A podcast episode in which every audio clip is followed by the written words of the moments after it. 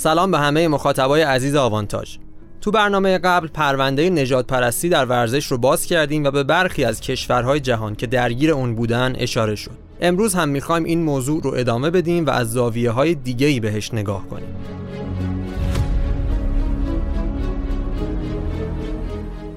تو بخش اول این برنامه شروین دخت کنار ما هست تا بعضی از مصادیق نجات پرستی رو به خصوص توی فوتبال با هم مرور کنیم.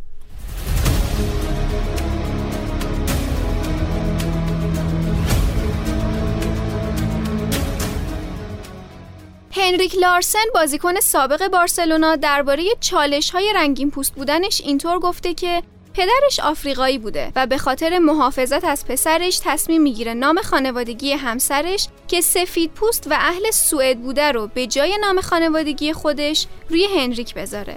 یا مثلا دوایت یورک عمق زخمی که این ویروس می‌تونه نه تنها به روح و روان یک شخص بلکه به زندگی عادیش وارد کنه و فرصتهای زیادی رو ازش بگیره درباره خودش توصیف کرد. بازیکن سیاهپوست سابق منچستر یونایتد میگه وقتی برای گذروندن دوره های سرمربیگری درخواست مصاحبه ارسال کردم هیچ جوابی دریافت نکردم. حتی تا امروز حتی علیرغم توصیه فرگوسن به باشگاه استون ویلا بازم کسی برای مصاحبه پیغامی به من نداد می‌دونید چرا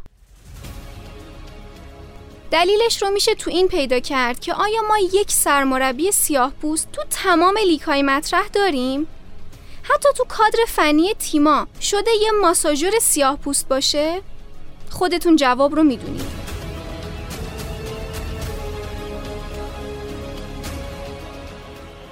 It's Lukaku. And Lukaku's had a great deal of class. First to react the way he did. روملو لوکاکو مهاجم اینتر بعد از زدن گل پیروزی تیمش به کالیاری از روی نقطه پنالتی توسط هواداران این تیم به خاطر رنگین پوست بودنش میمون خطاب شد. البته این اولین بار نبود که چنین توصیفاتی برای یک بازیکن سیاه پوست به کار برده می‌شد. یه نمونه دیگهش کولیبالی مدافع ارزشمند تیم ناپولی بود که بارها توسط تماشاگرای نجات پرست ایتالیایی میمون خطاب شده یا زمانی که پا به توپ بوده تماشاگرا صدای میمون در آوردن یا به سمتش موز پرتاب کردن.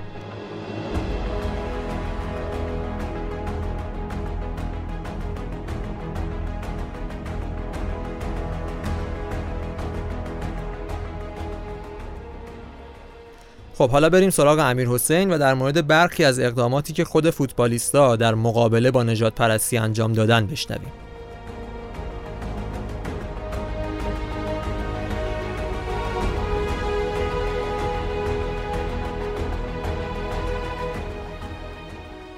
در این ماجراها همیشه ادعی بودن که با محکوم کردن نجات پرستی و حمایت از بازیکنهای رنگین پوست تنفر خودشون نسبت به این پدیده رو نشون دادن کریس رونالدو در حمایت از کولیبالی گفته بود دنیا و فوتبال به احترام آموزش نیاز دارد نه به نجات پرستی، اهانت و تبعیض.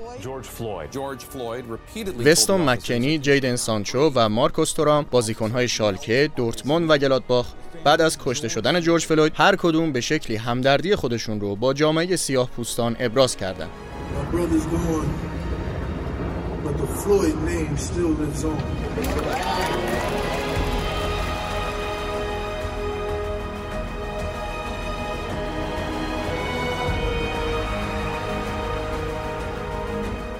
درباره حوادث و اتفاقاتی که مرگ جورج فلوید زمینه سازشون شد از جمله از سرگیری جنبش Black Lives Matter No Room For Racism و زانو زدن بازیکنها قبل از شروع مسابقات به طور مفصل صحبت می‌کنیم.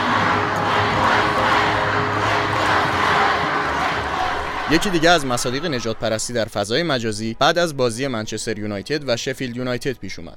تو این بازی منچستر خیلی موقعیت از دست داد و در نهایت شفیلد یونایتد دومین برد فصلش رو کسب کرد. این نتیجه خشم هوادارهای متعصب یونایتد رو به دنبال داشت و تو شبکه های اجتماعی آنتونی مارسیال و اکسل توانزبه با توهین های تند نژادی مواجه شدند این اتفاقات باعث شد باشگاه منچستر یونایتد ای در حمایت از بازیکناش صادر کنه و حتی لوگوی یونایتد تو صفحات رسمی باشگاه به رنگ مشکی در اومد که روش نوشته بود United Against Racism. متحد در برابر نژاد پرستی تو دوران شیوع کرونا هم نجات پرستی متوقف نشد. باشگاه لیورپول برای حدود 2000 هواداری که شانس اینو پیدا کردند بعد حدود 9 ماه از شروع همهگیری کرونا تو ورزشگاه آنفیلد بازی تیمشون رو ببینن پیام خیلی تاثیرگذاری داد. در پیام لیورپول اومده بود خالی بودن و سکوت ورزشگاه برای بعضی بازیکنها فشار به همراه داره و برای بعضی دیگه آرامش. در حالی که به ورزشگاه ها برمیگردیم به خودمون قول بدیم که نجات پرستی رو به جایی که تعلق داره بسپاریم. به گذشته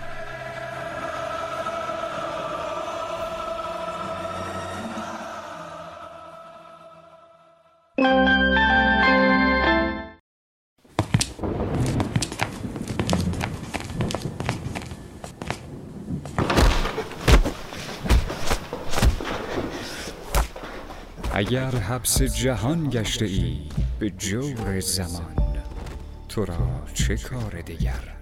جز فرار از زندان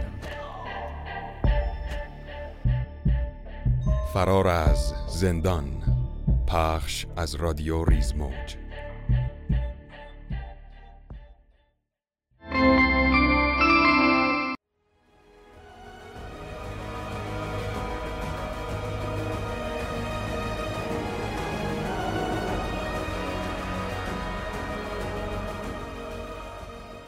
خب نفر بعدی که میاد اینجا برامون درباره نجات پرستی صحبت کنه هستیه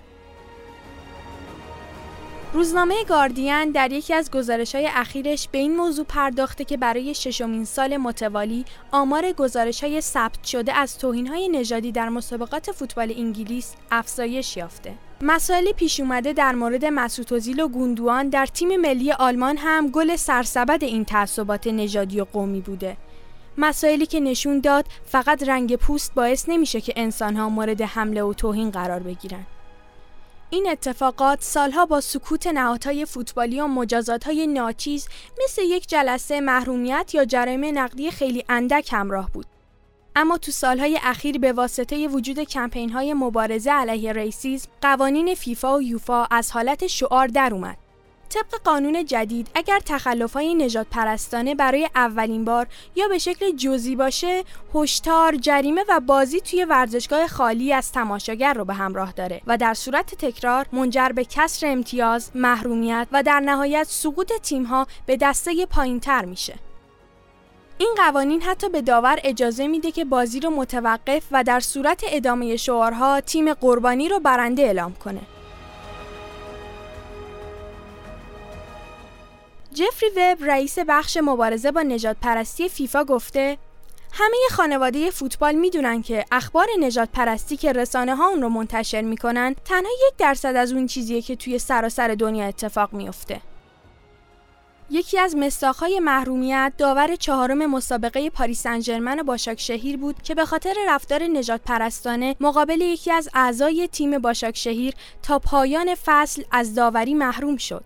یا مثلا پیرمرد 55 ساله‌ای که در دیدار نیمه نهایی جام حذفی انگلیس تو سال 2012 با توهین نژادی به دیدی دروگبا از حضور در استنفورد بریج برای همیشه و سایر ورزشگاه ها به مدت سه سال محروم شد.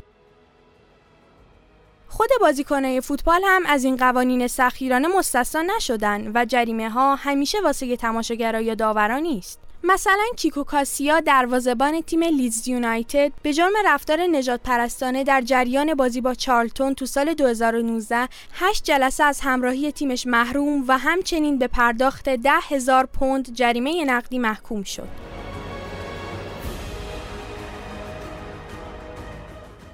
از مجازات گفتیم کمی هم از تشویق بازیکنانی بگیم که در این مبارزات نقش موثر و چشمگیری داشتند لئون گورتسکا هافبک آلمانی باشگاه بایرن برای اقداماتش در جهت مبارزه با نجات پرستی و البته مشارکت در کمپین مبارزه با کرونا جایزه برترین ورزشکار مرد سال 2020 رو از مجله جی کیو آمریکا دریافت کرد.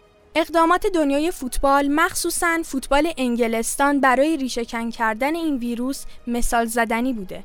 اتحادیه فوتبال انگلستان تصویب کرد که در تمام مسابقات فصل 2021 در تمام رده ها عبارت not today or any day نه امروز و نه هیچ روزی برای نشون دادن اینکه هیچ جایگاهی برای نجات پرستی در فوتبال وجود نداره روی نمایشگرهای ورزشگاه ها نشون داده بشه. همچنین جمله نوروم فور ریسیزم جایگزین عبارت Black Lives Matter شد که روی آسین پیراهن بازیکنا و همینطور روی سکوها نوشته شده. مدیر اجرایی لیگ فوتبال انگلستان دیوید بالدوین در حمایت از این تلاشا اینطور گفته فوتبال سکویی که قدرت بسیاری داره و این کمپین قدرتمند نشون میده که رفتارهای تبعیض‌آمیز در فوتبال انگلیس جایی نداره.